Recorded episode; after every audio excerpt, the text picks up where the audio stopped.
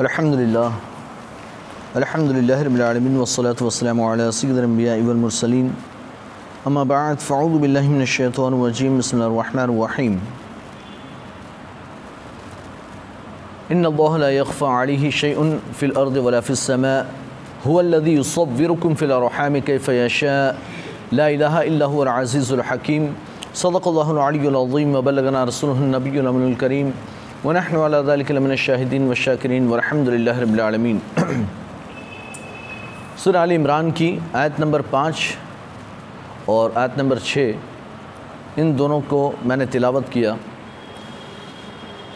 चार तक गुज्त तफसीर में हो चुकी और मैंने पहले बताया कि आप ये बात जहन में रखें याद रखें कि ये जो हमारी ये तफसीर चल रही है, ये अस्सी आयतों तक अल्लाह तबारक ताली ने एक साथ नाजिल फरमाई और ये इसलिए नाजिल फरमाई कि नजरान के नसारा से सरकार का मुनाजरा हुआ।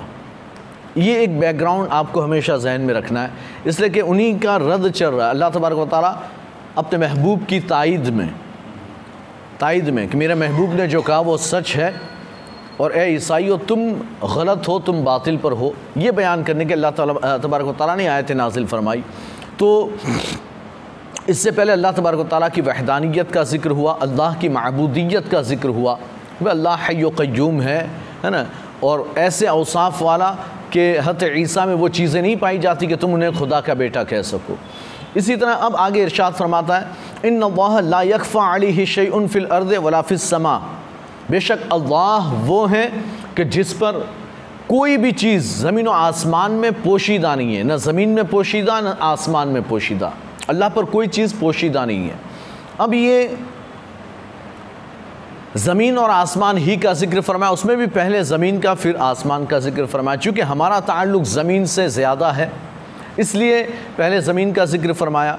और आसमान की भी हमें थोड़ी बहुत मालूमात है, लेकिन कम, ज़मीन से कम है। इसलिए बाद में आसमान का ज़िक्र फरमाया। और उसके अलावा के भी बहुत से आलम हैं। तो उनका भी इल्म अल्लाह के पास है।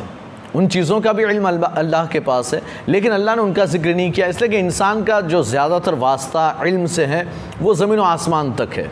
हम ज़मीन की चीज़ों को जानते हैं, आसमान में चाँद सितारे, है ना? आसमान, बादल, बारिश, ये सारी चीज़ें हम जानते हैं। और अल्लाह के रसूल के बताने से फिर हमने फ़रिश्तों को जाना है। हमने अर्श कुर्सी, लोहो कलम वगैरह, ये सारी चीज़ें जानी, जन्नत, जहन्नम, है सिदरतुलमनतहा ये सारी चीज़ें आसमानों में हैं, हमने ये जानी, सात आसमान हैं, ये हमने जाना। लेकिन ये अल्लाह के रसूल के बताने से जाना तो फिर भी बहरहाल तो ज़मीन और आसमान के ताल्लुक से हमें कुछ नॉलेज है, कुछ मालूम है। उसके अलावा जो आलम है, उसमें क्या है, कैसी मखलूक़ात है, और क्या क्या है, हमें कुछ नहीं पता। वो सब पोशीदा और हमारा वो सब्जेक्ट ही नहीं है। इसलिए अल्लाह तबारक ने जो हमारे सब्जेक्ट की बात थी वो फरमाई, ज़मीन व आसमान में जो कुछ है, अल्लाह सब जानता है। अल्लाह पर कोई चीज़ पोशीदा नहीं। कोई चीज़ पोशीदा नहीं। अब पोशीदा होने की दो चीज़ें, पोशीदा माने छुपा होना। पोशीदा होना का मतलब छुपा हुआ होना। छुपे हुए होने की दो किस्में दो टाइप है। एक तो ये कि वो चीज़ है ही नहीं तो हमसे छुपी हुई है। एक वो चीज़ के जो है ही नहीं। मिसाल के तौर पर, मिसाल के तौर पर मेरा पोता, या मेरी पोती, मेरा नवासा, या मेरी नवासी, या मेरा परपोता, परपोती, नवासा पर नवासा पर नवासी ये जो हैं, ये हमसे पोशीदा हैं, वो है भी नहीं अभी। तो हमसे छुपे हुए हैं, है ना? एक ये चीज़ है कि जो चीज़ है ही नहीं, अभी तक है नहीं, और हमसे छुपी हुई है। और दूसरी छुपी हुई चीज़ वो है कि जो है, लेकिन फिर भी छुपी हुई है। चूँकि हमारे सामने नहीं है, इसलिए छुपी हुई है। मिसाल के तौर पर, आज दुनिया में ऐसी बहुत सी जगहें हैं जो हमसे छुपी हुई है। हमने तस्वीर में भी नहीं देखी होगी उन जगहों को। ऐसी बहुत सी जगह होगी, है ना? दुनिया, पूरी दुनिया भरी पड़ी है ऐसी जगहों से कि हम गए नहीं। लेकिन जहाँ नहीं गए, हमने कुछ चीज़ें तस्वीरों में देख ली। हाँ अब यानी कि अगर कोई आप लिबर्टी ऑफ़ पेरिस या इस तरह की जो चीज़ें हैं इंग्लैंड का जो ब्रिज है, वो चीज़ें हैं। या इस तरह की यानी कुछ चीज़ें हैं जिनके बारे में अगर आपसे पूछ लिया जाए, अहरामात है, मिस्र के अहरामात है पिरामिड है।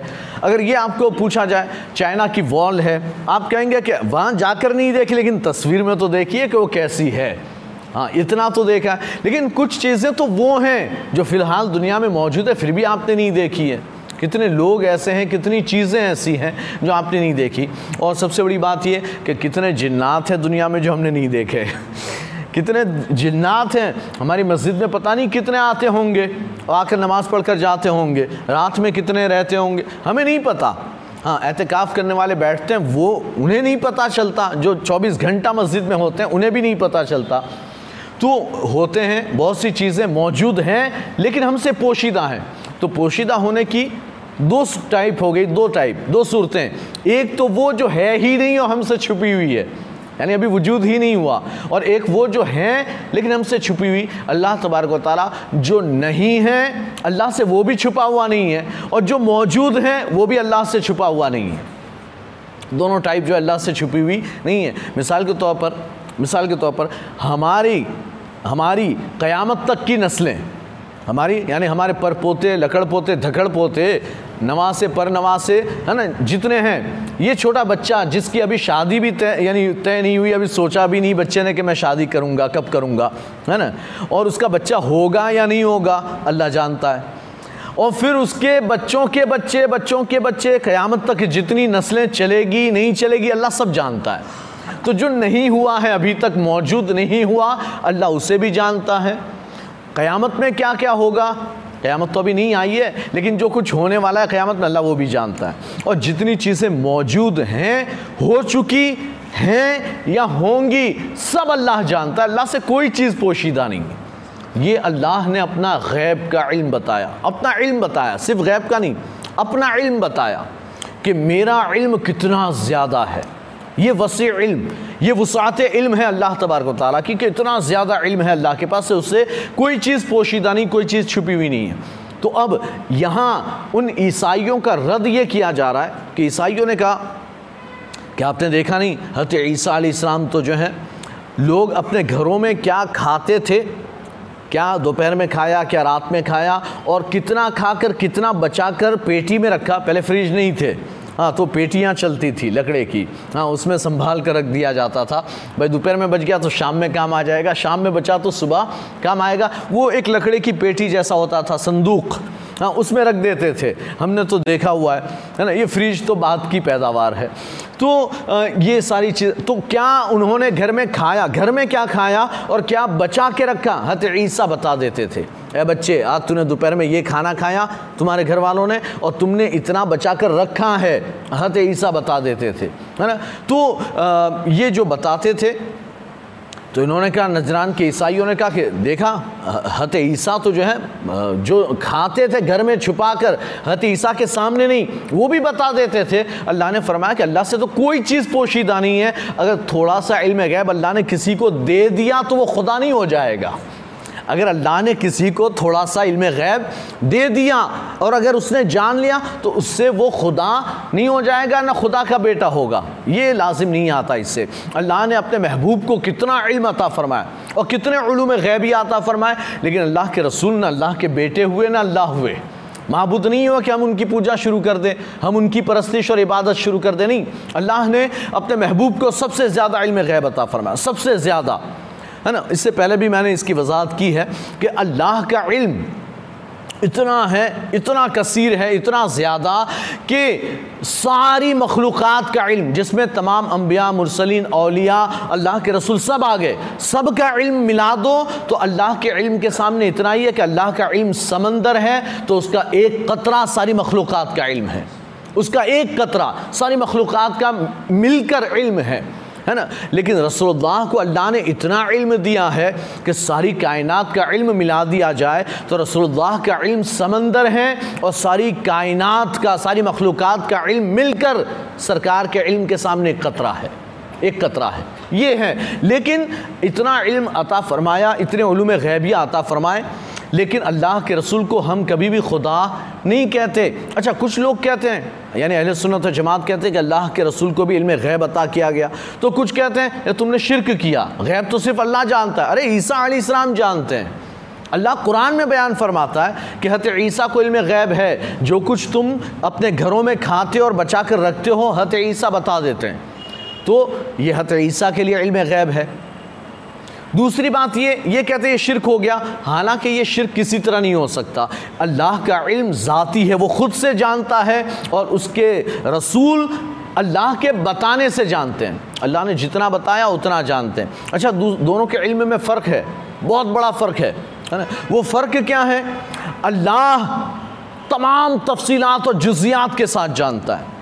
अल्लाह के रसूल सिर्फ़ कुल्लियात को जानते हैं। अल्लाह के रसूल सारा इल्म रखते हैं। अल्लाह ने सब कुछ अता फरमाया। सारी कायनात का इल्म गैब अता फरमा दिया। वो सब जानते हैं। लेकिन कैसा? मिसाल के तौर पर, अगर यानी एक बंदा है, अल्लाह के रसूल सल्लल्लाहु अलैहि वसल्लम वो हत आदम से लेकर क़यामत तक के सारे इंसानों को जानते हैं। उनके नाम, उनके बाप दादा के नाम जानते हैं। उनका कबीला, अंसारी, शेख, पठान, सैयद, ये सब जानते हैं। और कितने जन्नती हैं, कितने जहन्नमी हैं, वो टोटल भी जानते हैं। ये भी जानते हैं। लेकिन अल्लाह का इल्म कैसा है? अल्लाह का इल्म इतना ज़्यादा है कि अल्लाह तफसीलात। तफसीलात क्या? मिसाल के तौर पर, आपकी पूरी बॉडी है। आपकी पूरी बॉडी में कितने बाल हैं? उनकी गिनती अल्लाह जानता है। आपकी चमड़ी कितने कितने, यानी कि माइक्रोज जो छोटे छोटे बारीक के टुकड़े होंगे, है ना जिन्होंने हम, यानी कि यूँ कह लें कि एटम कह लें। हाँ एटम कह लें एटम कि एक छोटा सा जर्रा, फिर उस जर्रे से एक जर्रा मिला, फिर उससे हज़ार जर्रे मिले, तब जाकर एक नुक्ता बना, हज़ार जर्रे मिले, तब जाकर एक नुक्ता बना, और ऐसे नुक्ते मिल मिल कर लाखों करोड़ों नुक्ते मिले, तब जाकर हमारी पूरी बॉडी बनी। सिर्फ़ जिल्द की, चमड़े की बात कर रहा हूँ। अंदर का निज़ाम तो और अलग चीज़ है। तो इतनी चमड़ी बनी, इन ज़र्रों की कितनी तादाद है, अल्लाह उसे भी जानता है। कितनी रगें हैं, उसमें कितना खून दौड़ता है, कितना ग्राम दौड़ता है, कि सब जानता है अल्लाह तबारक ताली, है ना? इसी तरह से अल्लाह तबारक ताली जो है इस पूरी, यानी कि ज़मीन में कितने ज़र्रे हैं, सात ज़मीनों में कितने ज़र्रे हैं, इसमें कितना पानी है, पानी में कितने कतरे हैं कितना ऑक्सीजन और कितना हाइड्रोजन, नाइट्रोजन, ये सब अल्लाह को पता है। अल्लाह सब जानता है। तो वो तो हर बारीक से बारीक चीज़ को जानता है। हम ये नहीं कहते, हम अल्लाह के रसूल के लिए सिर्फ़ गैब मानते हैं, हमारा ये अकीदा। और वो भी ये नहीं कि हमेशा से सब जानते थे, खुद से जानते थे, नहीं, अल्लाह के बताने से। और कब जाना, कहते थोड़ा थोड़ा थोड़ा थोड़ा जानते गए, अल्लाह बताता गया, रसूल जानते गए। रसूल जानते गए, यहाँ तक के अल्लाह ने कुरान में फरमाया वो अल्लामा का मालम तकुन तालम। महबूब, जो कुछ आप नहीं जानते थे, हमने आपको बता दिया। जो कुछ आप नहीं जानते थे, यानी अल्लाह खुद कुरान में फरमाता है, महबूब, आप पहले नहीं जानते थे। आप पहले नहीं जानते थे, हमने आपको बताया, हमने आपको बताया। हम वही मानते हैं, अल्लाह के रसूल पहले से, खुद से सब कुछ नहीं जानते थे। अल्लाह ने बताया, यहाँ तक के अल्लामा का मालम तकुन। जो कुछ नहीं जानते थे, सब बता दिया। सब बता दिया। अब तुम लिस्ट बनाओ कि रसूल क्या नहीं जानते, वो इस लिस्ट में आ जाएँगे। अच्छा एक, यानी सवाल होता है, एक सवाल होता है, बड़ा ख़तरनाक सवाल। इन्हें लगता है कि बड़ा ख़तरनाक है। लेकिन ये कितना ज़्यादा ख़तरनाक है, वो इनको नहीं पता। हाँ ये कहते हैं अच्छा अल्लाह के रसूल, सब देखते हैं। तुम ये कहते हो कि अल्लाह के रसूल सब देखते हैं, अल्लाह के रसूल को सब पता है। तो ये मियाँ बीवी तुम बेडरूम में जब अकेले होते हो तो अल्लाह के रसूल वहाँ भी वो भी देखते हैं, वो भी देखते हैं। तो गधे क्या अल्लाह नहीं देखता? अल्लाह नहीं देखता। अल्लाह भी तो देखता है। तो अल्लाह से नहीं शर्म आती है रसोल्ला से शर्म आती है। अल्लाह से अल्लाह भी देखता है रसोल्ला हाँ ये देखने का मतलब ये नहीं। देखने, ये कि वहाँ यूँ ऐसे मुंडी करके देख रहे हैं हाँ क्या कर, नहीं, ऐसा ये मुराद नहीं है। अल्लाह और उसके रसूल जानते हैं। उन्हें इल्म है, उन्हें इल्म है है ना? ये देखने का हालाँकि कोई चीज़ पोशी, अल्लाह से कोई चीज़ पोशीदा नहीं तो तुम जो भी काम करते हो ना, जो भी काम तो अल्लाह से तो छुपाई हुआ नहीं है। तो तुम्हें यहाँ यहाँ का यानी अल्लाह के रसूल सल्लल्लाहु अलैहि वसल्लम को अगर इल्म है तो उसमें कोई हर्ज नहीं। और इस पर सबसे बड़ी दलील वो हदीस मुबारक है कि जिसमें हज़रत हुजाफ़ा ने एक दिन उनको यानी लोग चिढ़ाते थे कि तू तेरे बाप की औलाद नहीं है, तू तेरे बाप की औलाद नहीं अब्दुल्ला हत अब्दुल्ला नाम था, उनके बाप का नाम हुजाफ़ा है, बाप का नाम हुजाफ़ा। तो कहते तू तेरे बाप हुजाफ़ा की औलाद नहीं है। ये चिढ़ाते थे, लोग उनको चिढ़ाते, बुरा, यानी ये कहते कि तू तो किसी और की औलाद है। इसलिए कि फेस जो है मिलता नहीं था। हाँ फेस मिलता नहीं। तो इस तरह चिढ़ाते थे। अब ये तो ना, अल्लाह की तख्लीक है, अल्लाह जिसको जैसा हमारी औलादें होती है तो कोई बाप जैसा लगता है, कोई माँ जैसा लगता है, कोई डिफरेंट बिल्कुल अलग लगता है। हम सोचते रह जाते ये ख़ानदान में किस पर पड़ा है? हाँ किस पर पड़ा? भाई, ये तो इससे यानी ये ज़रूरी नहीं है कि वो हाँ यानी ददियाल में से या ननियाल में से किसी न किसी पर वो पड़ा होता है। ये मुशाबहत पाई जाती है। बहरहाल तो लोग जो उनको कहते थे तुझे बाप की औलाद दी अब एक दिन जब सरकार सल्लल्लाहु अलैहि वसल्लम के इल्म के ताल्लुक से लोगों ने, मुनाफिकीन ने बात की, ये बहुत बड़े आए। देखिए, मुनाफिकीन क्या बात करें? ये बहुत बड़े आए। कहते हैं कि क़यामत तक के सब लोगों का मुझे पता चल गया, इल्म हो गया कि कौन जन्नती कौन जन्नती हम इनके बीच में बैठते हैं वो हमको तो पहचानते नहीं। और क़यामत तक के लोगों की बात करते हैं कि कौन मोमिन होगा, कौन काफिर होगा, मैं सबको पहचानता हूँ। है ना? हम यहाँ इनके सामने, यानी सामने वालों को पहचानते नहीं और क़यामत तक के लोगों की बात कर रहे हैं। ये तो यानी ऐसे मज़ाक उड़ा रहे थे। सरकार को पता चला, सरकार खुतबा इरशाद फरमाया, जलाल में फरमाते हैं, माँ बालो अकवामिन तयनफ़ी इल्मी। ये लोगों को क्या हो गया है? जो मेरे इल्म में ताना मारते हैं, मेरे इल्म में टोन मारते हैं, है? कि ये पता नहीं है। पूछो, जो पूछना है पूछ लो। अभी यहीं खड़े खड़े सब बता दूँगा। पूछो, जो पूछना हो, जलाल में फरमा रहे हैं। अब ये अब्दुल्ला इब्न हुजाफा वहीं बैठे हुए हैं। इन्होंने सोचा मौका अच्छा है। मौका अच्छा है। ऐसे तो पूछ नहीं सकते कि फालतू का सवाल है। लेकिन आज मौका अच्छा है। सरकार ने फरमाया, जो पूछना पूछ लो। तो खड़े हो गए, या रसोल्ला मैं नबी। रसोल्ला मेरे वालिद कौन? सरकार ने फरमाया, अबू का हुजाफा। तेरा बाप हुजाफा है? हाँ खुश हो गए। अब कोई बोल के बताओ। अब कोई बोलकर बताओ हाँ तो खुश होकर बैठ गए कि अब किसी में हिम्मत नहीं है कि बोलकर दिखा सरकार ने सर्टिफिकेट दे दिया कि मेरा बाप हुजाफा है। मेरा बाप हुजाफा हाँ। अच्छा और फिर एक बंदा खड़ा हुआ, दूसरा। अब ये मुनाफिकीन में से था। इसने सोचा, ये देखें, इसकी सोच क्या है? कि बाप का बता दिया कि हुजाफा, उसमें कौन सी बड़ी बात है? भाई, वो खुद ही कहता है कि मेरा बाप, यानी अब्दुल्ला इब्ने हुजाफा लोगों में मशहूर है। भाई शाहिद रज़ा इब्ने नज़ीरुल कादरी, है ना? सब जानते हैं कि भाई नज़ीर अहमद का ये बेटा है शाहिद रज़ा। ये तो सब जानते तो ये कोई बड़ी बात थोड़ी ना कि बाप बता दिया। तो कहते मैं पूछता हूँ, ऐसा सवाल जो नहीं बता पाएँगे। अब खड़ा हुआ। अब पूछता है, मेरा ठिकाना क्या है? आखिरत में मेरा ठिकाना क्या है? सरकार ने फरमा फिन्नार, तू जहन्नमी है। तू जहन्नमी है। तो मुँह लटका कर बैठ गया कि सरकार ने पोल खोल दी है हाँ पोल खोल दी कि तू जहन्नमी है। बता दिया। इसलिए कि आज जलाल में थे। आज जो पूछोगे मैं बता दूँगा। तो बता दिया। हालाँकि वैसे नहीं बताते थे, लेकिन आज जलाल आया तो बता दिया। तो कहने का मकसद ये है कि अल्लाह के रसूल सल्लल्लाहु अलैहि वसल्लम ने जो है, अल्लाह के रसूल को ये सारा इल्म है, लेकिन अल्लाह के रसूल सल्लल्लाहु अलैहि वसल्लम बस ये सारी चीज़ें बताने के लिए, मलकुल मौत। अब मलकुल मौत को देखें। अच्छा ये कि अल्लाह के रसूल को ये सब जानने और देखने के लिए हम कहते हैं हाजिर और नाजिर हैं तो ये कहते हैं कि अच्छा यानी तुम्हारी मस्जिद में यहाँ भी तुम्हारे पास भी मौजूद हैं, वहाँ तुम्हारे मोहल्ले में भी मौजूद हैं, वो मोहल्ले में भी हैं, उस मोहल्ले में भी है, उस मोहल्ले में भी है, नौसारी में भी है, सूरत में भी है बिल्ली मोरा में भी है, वापी में, भरूच में, हर जगह अल्लाह के रसूल कितने हैं, हर जगह मौजूद हैं। मैं कहता हूँ, हर जगह की बात ही नहीं है, मलकुल मौत को देखें। मलकुल मौत। अल्लाह के रसूल की हदीस मुबारक सरकार इशाद फरमाते हैं कि मलकुल मौत के सामने सारी दुनिया के लोग एक खुंचे, सारी दुनिया एक खुंचे की तरह है। और मलकुल मौत ऐसे, यानी ये खुंचा रखा हुआ है है ना? सारी दुनिया के लोग मलकुल मौत को नज़र आते हैं। तो जिस, जो जो, जब जब मरना है, मिसाल के तौर तो पर एक बस का एक्सीडेंट हुआ, उसमें चालीस को मरना है, हिंदुस्तान में।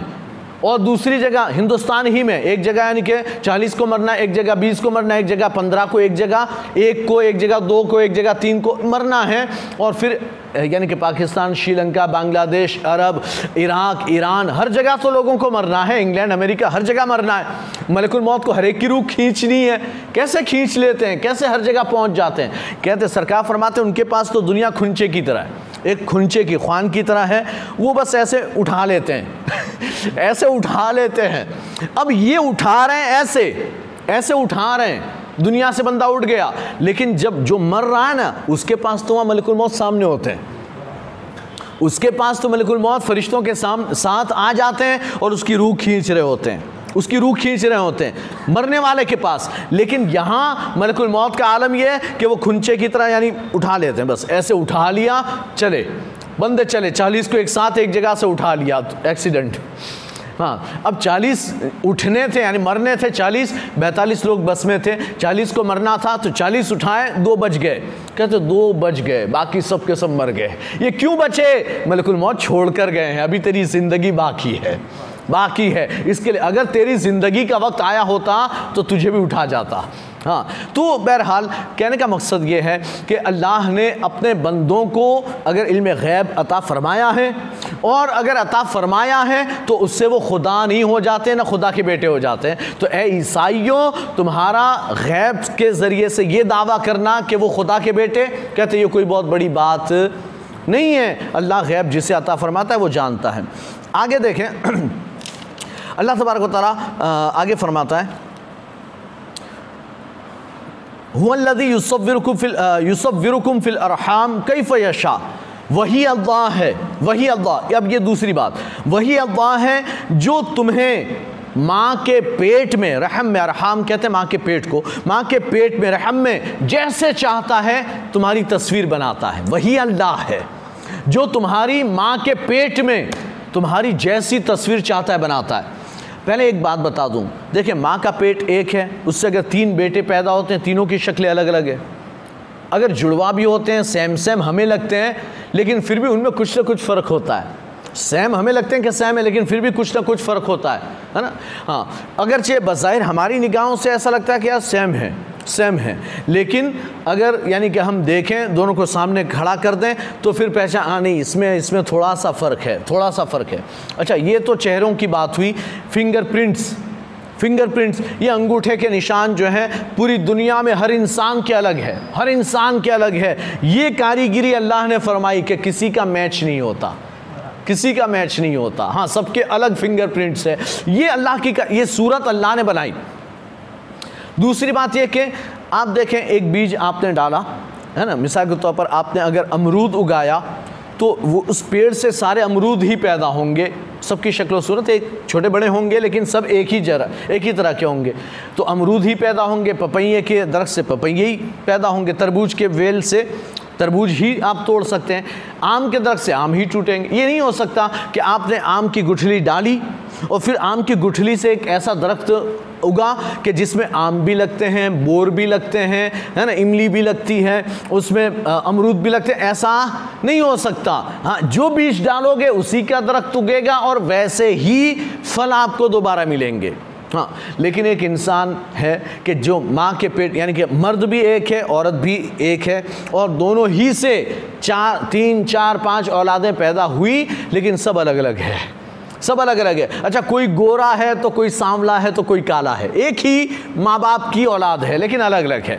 अच्छा ये अल्लाह की कुदरतें देखें, अल्लाह की कुदरतें देखें कि कोई पूरा मुकम्मल बच्चा पैदा होता है। आपने सुना होगा कि भाई एक लड़का, यानी कि पैदा हुआ फिर उसके बाद दो, तीन या पहले, दूसरे, तीसरे, तीन मरतबा तो ऐसा हुआ कि बच्चा गिर गया था, बच्चा गिर गया था। रहा ही नहीं, रहा ही नहीं। फिर रहा, लड़का पैदा हुआ, फिर दो, तीन बार गिर गया, फिर लड़की पैदा हुई, फिर दो, तीन बार गिर गया, फिर लड़का पैदा होता है ऐसा, ये अल्लाह की कुदरतें हैं। कुछ बच्चे ऐसे पैदा होते हैं कि जिन्हें पेटी में रखना पड़ता है, कच्चे पैदा होते हैं। कुछ ऐसे मज़बूत, वजनदार पैदा होते हैं कि आते ही दुनिया में आते हैं, वैसे ही, यानी कि जो है, बड़े क्यूट से लगते हैं, प्यारे से गोल मटोल से पैदा होते हैं। कोई बिल्कुल दुबला पतला पैदा होता है, कोई गोरा, कोई काला, कोई, यानी कि नाकिस, कोई कामिल, ऐसे पैदा होते हैं। अच्छा हर एक की तकदीर भी लिख दी जाती है माँ के पेट ही में। कौन कितना जिएगा, कितना रिस्क मिलेगा, है ना? कौन खुशनसीब होगा, कौन बदनसीब होगा ये सब लिखा जाता है। अच्छा अब ये अल्लाह फरमाता है कि अल्लाह, माँ, तुम्हारी माँ के पेट में अल्लाह तुम्हारी तस्वीर बनाता है। हालाँकि वहाँ तस्वीर बनाने अल्लाह नहीं आता, फरिश्ता आता है। फरिश्ता आता है। अल्लाह फरिश्ते को भेजता है। फरिश्ता जाता है, यानी कि देखें, सबसे पहले जब नुतफ़ा करार पाता है, मियाँ बीवी मिले तो एक नुतफ़ा ठहर गया। अब जब नुतफ़ा ठहरा तो 40 दिन ये रहता है। फिर खून का लोथड़ा बनता है, वो 40 दिन रहता है। तो फिर गोश्त का लोथड़ा बनता है, फिर वो 40 दिन रहता है। तो फिर ये 120 दिन के बाद जो है, उसके अंदर रूह फूकी जाती है। रूह फूंक दी जाती है। अब उसमें जान आ जाती है, उसकी हार्ट बीट चालू हो जाती है। 120 दिन के बाद। यानी कि चार महीने के बाद 120 दिन के बाद, ये 40 40 40 दिन के बाद जो है, ये शक्ल बदलता गया। यहाँ तक कि 120 दिन में उसमें जान फूंक दी गई। इसीलिए वैसे तो देखिए, एक मसला बयान कर दूँ कि हमल गिराना, अगर हमल ठहर गया तो अब उसे गिराया जाता है कि भाई, चलो गिरा दो, अभी हमको बच्चा नहीं चाहिए। हालाँकि आप पहले ही से उसका इंतज़ाम करें कि बच्चा ठहरे ही नहीं तो वो ज़्यादा मुनासिब है। लेकिन अगर गिराना चाहें तो अगर आपकी मजबूरी है, मजबूरी क्या? कि मिसाल के तौर पर एक बच्चा मौजूद है, उसे माँ दूध पिला रही है, इसके लिए आप दूसरा बच्चा नहीं चाहते कि दूसरे बच्चे के लिए या पहले बच्चे के लिए नुकसान होगा। दूध पिलाना, दूध बंद हो जाएगा, दूध पिलाने में नुकसान होगा। इसलिए आप थोड़ा सा फासला करना चाहते हैं।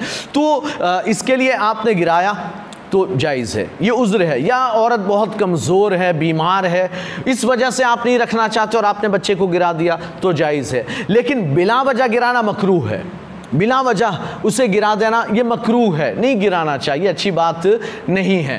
है ना? लेकिन अगर इस डर और खौफ से कि यार एक तो है, अगर दूसरा आ गया तो खर्चा बढ़ जाएगा, उसे भी, उसका भी खर्चा, यानी आ जाएगा, खाना पिलाना पड़ेगा, उसे, उसका खर्चा डबल हो जाएँगे, एक तो है, दूसरा भी डबल खर्च हो जाएगा। अगर इस खौफ से गिरा तो हराम है, फिर आप गुनहगार होंगे। इसलिए कि अल्लाह फरमाता है, ला तख्तुलु औलादकुम खशियत इमलाक है ना? तुम फ़क्र फाका के खौफ से, गरीबी के खौफ से तुम अपने बच्चों को कत्ल ना करो। हाँ ये ये खौफ ना रखो, इसलिए कि वो दूसरा आएगा, वो अपना रिस्क साथ में लेकर आएगा। तेरे रिस्क से वो कुछ लेने वाला नहीं है। जब आप अकेले थे तो आपको पाँच हज़ार तनख्वाह थी। अब जब आपकी शादी होगी तो दस हज़ार तनख्वाह हो जाएगी। आपका अगर पहला बच्चा होगा तो पंद्रह हज़ार तक आप पहुँच चुके होंगे। हाँ जब दूसरा आएगा तो सत्रह अट्ठारह तक पहुँच चुके होंगे, बीस तक पहुँच जाएँगे दूसरे में। और फिर इसी तरह औलाद बढ़ेगी तो आपकी तनख्वाह भी बढ़ेगी। तनख्वाह नहीं बढ़ेगी, आप सोचेंगे कि यार कंपनी वाला तो वही तनख्वाह कितने सालों से दे रहा है। या मुझे तो देखें कि जब से मैं यहाँ हूँ एक ही तनख्वाह है। लेकिन अल्लाह इंतज़ाम फरमा देगा। अल्लाह ज़रिए पैदा फरमाएगा कि फिर आप एक कंपनी से तनख्वाह ये कमाते होंगे, अल्लाह आपके जहन में डालेगा भाई बंदे, ये भी तो कर, तुझे यहाँ से भी रिस्क मिल जाएगा। तो आप दूसरे में भी हाथ डालोगे, वहाँ से भी आपकी इनकम शुरू हो जाएगी।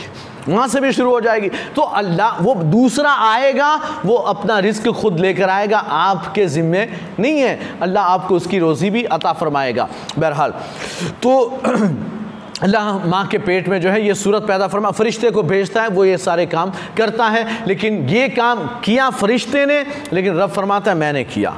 सूरत मैं बनाता हूँ। क्यों? इसलिए कि फरिश्ते ने जो काम किया, अल्लाह के हुक्म से किया है। अल्लाह ने उसे कहा तो ऐसी सूरत बना। उसने वैसी सूरत बनाई है। है ना? अल्लाह भेजता है जहाँ अब 120 दिन हो गया ना, जाकर रूह फूंक किया? तो अल्लाह नहीं फूंकता। हालाँकि रब फरमाता है कि फिर मैं उसमें रूह फूंकता हूँ। अल्लाह नहीं फूंकता, अल्लाह फरिश्ते को भेजता है जब फूंक क्या? आता है हाँ बस एक दम कर दिया, बच्चा जीना शुरू कर देता है। उसमें सांस आ जाती है, उसमें रूह आ जाती है, वो ज़िंदा हो जाता है। तो ये सारे काम तो ये ऐसे ही है जैसे कि एक बादशाह एक बादशाह, है ना? कहते हैं कि उस बादशाह ने पूरे हिंदुस्तान को फतह किया, या फला शहर को फतह किया, फला मुल्क को फतह किया। हालाँकि फ़तह तो लश्कर ने किया, वो बादशाह तो ऐसे बैठा हुआ था, देख रहा था खाली मैदान में, तलवार उठाई नहीं। तलवार उठाई नहीं, बैठा था, ऐसे देख रहा था और सिर्फ़ ऑर्डर दे रहा था हाँ ऐसा करो, वैसा करो। वो कहते, बादशाह ने फतह कर लिया। भाई, काम तो सिपाहियों ने किया, भाई, काम सिपाहियों ने किया, लेकिन ये सिपाही तो थे नौकर किसके? बादशाह के। तो ये सारा काम बादशाह का हुआ। ऐसे ये फरिश्ते, ये काम करते हैं अल्लाह के हुक्म से तो सारा काम अल्लाह का है। तो अल्लाह जैसे चाहता है, वैसे यानी कि माँ के पेट में सूरत पैदा फरमाता है, ला अज़ीज़ुल हकीम, कोई मबूद नहीं, सिवाय अल्लाह के जो गालिब हमत वाला है, उस पर कोई गालिब नहीं आ सकता, वो सब पर गालिब है। वो सब पर गालिब। अच्छा ये अल्लाह ने इसलिए फरमाया कि नसरानियों का कहना ये था ईसाइयों का कहना ये था कि बस आखिरी बात बता रहा हूँ। ईसाई कहते थे कुरान में भी इसका ज़िक्र है कि हत ईसा सलात तस्लीम जो है, वो मिट्टी का परिंदा बनाते, खिलौना परिंदा बनाते मिट्टी का। ऐसे मिट्टी का परिंदा बनाते कीचड़ से, फिर उसके बाद उसमें फूंक मारते तो वो परिंदा उड़ने लग जाता, उसमें जान आ जाती, वो उड़ने लगता। परिंदा बनकर। कुरान ने इस मुजज़े का ज़िक्र कुरान में फरमाया। अल्लाह ने कुरान में बयान फरमाया। तो अब ये ईसाई कहते हैं कि आपने देखा नहीं हत ईसा में तो ये पावर था, ये पावर था कि वो मिट्टी का परिंदा बनाते और फूंक मारते तो उड़ने लगता था। तो फिर तो ये तो अल्लाह के बेटे हुए ना। ये तो अल्लाह के बेटे हुए।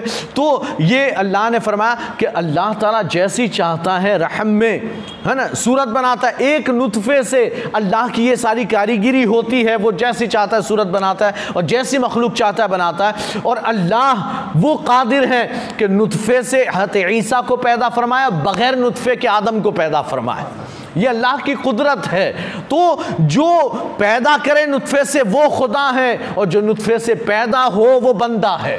पता चला हत ईसा खुदा नहीं हो सकते, ना खुदा के बेटे हैं, वो तो एक अल्लाह के बंदे हैं। ये अल्लाह ने इससे, यानी कि दलील ईसाइयों को ये दी है। आगे की आयत है इन और रहम के ताल्लुक से कुछ बातें इन या तो मैं आइंदा तफसर में बयान करूँगा, और आगे की आयतों की भी तफसर इन आइंदा इतवार में बयान होगी। असल वरहमल वर्का